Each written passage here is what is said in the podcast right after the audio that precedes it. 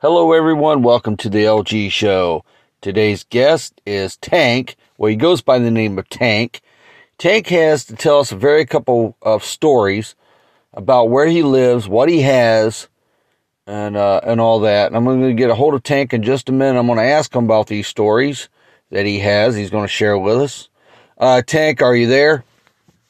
Hello, this is Tank. Hey, Tank. This is LG from the LG Show. How are you? I'm good. Uh, LG, how are you? I'm great. And uh, got a couple questions for you, Tank. Now, you had contacted me earlier about being on the show, and you had a couple good good uh, stories you'd like to share with us. Uh, could you tell us something about those stories? Well, first of all, I'm going to tell you where I live. Um, and I've got a problem with this. Now, when I bought this house, it was all, well, when I bought the, but before I bought the house, I had to purchase the land. There was just all land, no houses being developed or anything like this. So then uh, I decided to have a house put on there, and then several houses followed after that. And uh, you know, we had a little nice area community. Everything was great. And then all of a sudden, uh, this one company decided to come in. They wanted to purchase uh, the whole land, the houses, and everything. And I don't know how in the world they did it, but they did it and then they changed it to an HOA, which a lot, if you don't know what an HOA, it's Home Owners Association. And what they do is they dictate to you what you can put on your land. If you can have flowers, you got to have your grass cut a certain length. You can't park on the street and all this other stuff. They just make it strict for everybody to live. And a lot of people that I had moved on this land with that bought houses and did the same thing I did. A lot of those people have moved out now and moved on, moved on because of what the HOA is doing. Okay, so you bought. Let me get this straight. You bought this land several years ago before there was. It was just all farmland, and you decided to put a house on this land. And then after that, several other people decided to buy the lands right beside yours and put houses on their land and uh, you said everything was going great, and then all of a sudden the HOA came in, a uh, big land developer company come in and bought everything out, and uh, they decided to make it to an HOA. Now, how in the world could they do that? How in the world can they do it if you guys own the land and the uh, property itself? I mean, how how in the world could they have got you know got away with this? Well, what happened was there's a lot of people decided to sell out and when they did it, the HOA just came in, that company come in and bought everything out. And, uh, you know, we really didn't have a full, uh, a choice. We had to sell. So we basically had to sell the land to them and the, uh, the house. So basically my mortgage, it started all the way back over again from scratch where I started at you know, and all that. And, uh, you know, those other people, they just copped out and sold out and left.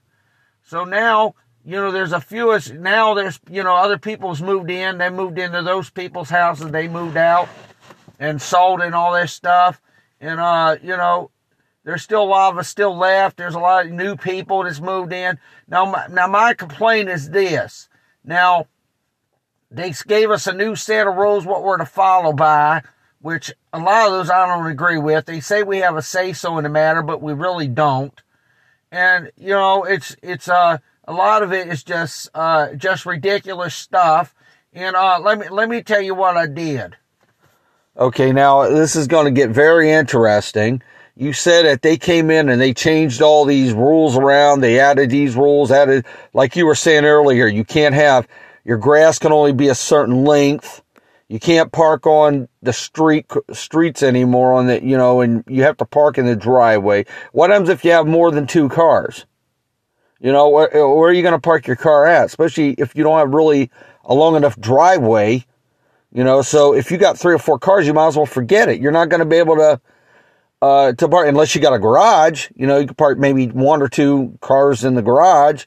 They have two sitting on the outside, but they, you know, they might be against that. Um, now, so in other words, you're pretty much stuck where you're at because you can't really sell your homes or you can sell your homes, but you're going to lose a lot of market value in it, I guess, or something like that. Is that true? Yeah, we're going to lose uh, a big market value because of it. Well, let me tell you about this. You're only allowed to have two cars and they have to be parked inside the garage. You can't have any cars sitting on the driveway. They have to be in the garage. You can't have any oil spills, oil spills or anything. It says it ruins the road and stuff coming in. It looks bad, oil spills. So you can't have that.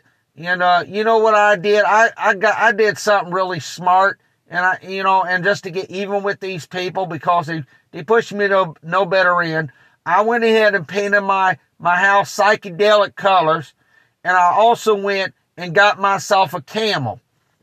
So let me get this straight. You, to get even with them for all the things they were doing to you guys, you went ahead and painted your, painted your house psychedelic colors and you got yourself a camel. Is that correct? Is that what you just said?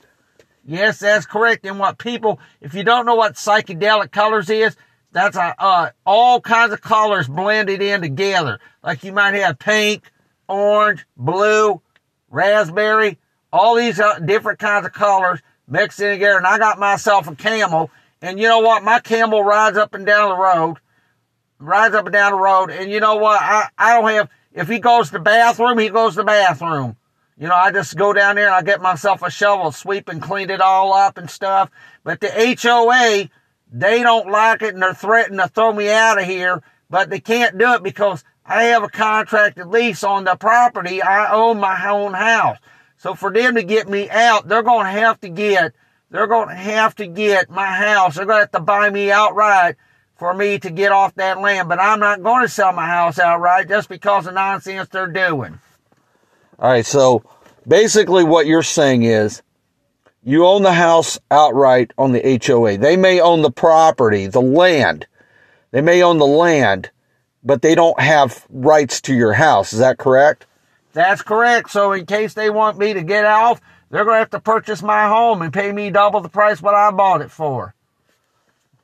And man, um, so you, you also told me about the garage. Now you just told me that you can only have two cars, two cars in the garage, and you can't have cars parked on the driveway. Is that correct? Yes, that's correct. So we can't have, we really can't have family members coming over because uh, we can't have them parking on the driveway. Well, that's a bummer. Why even have a driveway if you can't uh, have, you know, you can't have your family coming over to visit you and stuff? That's a, that's a bummer. Well, I know a lot of HOAs are like this. They're very particular that, you know, they want to make their neighborhood look nice. That little area that they have, they want to make look superb and stuff. You know, but they really need to just lay off of people because you know what? People worked hard to pay, to buy these things. People worked hard to, uh, uh, you know, put themselves in a nice area and stuff. And I understand where the HOA is coming from, but some of those rules are just too ridiculous. And sometimes I wonder where they come up with these rules. Where does HOA come up with these rules? You know, a lot of a lot of them are explanatory. You know about the grass. That's under, understandable. And uh, parking on the street, I really kind of that shouldn't you shouldn't be able to park on the street. But using your driveway, you should be able to use your driveway. That I mean, come on, that's just ridiculous. But I like the fact though, I like the fact that you painted your house psychedelic colors and uh, you got the camel. So let me ask you this: Do you give uh, on your camel? Do you give kids rides?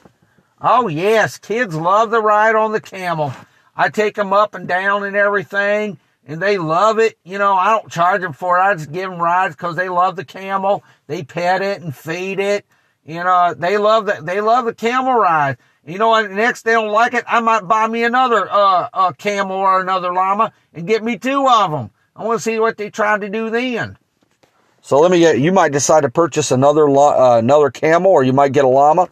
That's correct because you know what? I'm I'm not playing games with these people. The HOA, I, I don't I don't really care. This was a nice uh nice thing until the HOA came in and uh did this, you know, and and you know somebody's got to stand for the rights for the uh for the for the homeowner. Somebody's got to do it.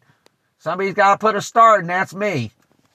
Well, you got to do what you got to do, I guess. But I think that's nice, though. You give uh, camel rides and stuff to the kids and stuff. I think that's really great. Well, you know what? The kids love it. Like I said, the kids love it. They feed it, they pet it, and the camel seems to love the children. Now, you know what? They the HOA can try they want, but as long as that camel's on my property, they can't do nothing about it. Well, that's true. I mean, you are paying you are paying HOA fees, so basically, you know, uh, you should have a say so in what goes in uh, the property. I, this is what I don't like about the HOA. The HOA is they take fees from people, and then they dictate to them what they can do. It, it makes no sense, no total no sense.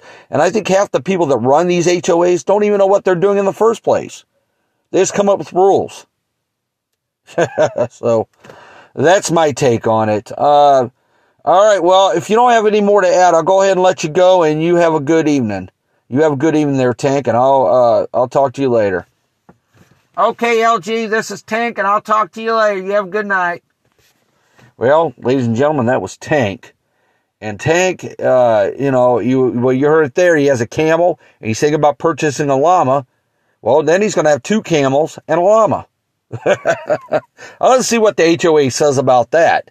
And, uh, you know, like he says, the camel's up and walking down the street and it does its business, he takes a shovel and cleans it all up. What he's supposed to do anyways, you know, it keeps it clean. Uh, anyways, I want to thank everybody for listening to my podcast this evening. Everybody have a safe and wonderful evening. And uh, until we meet again.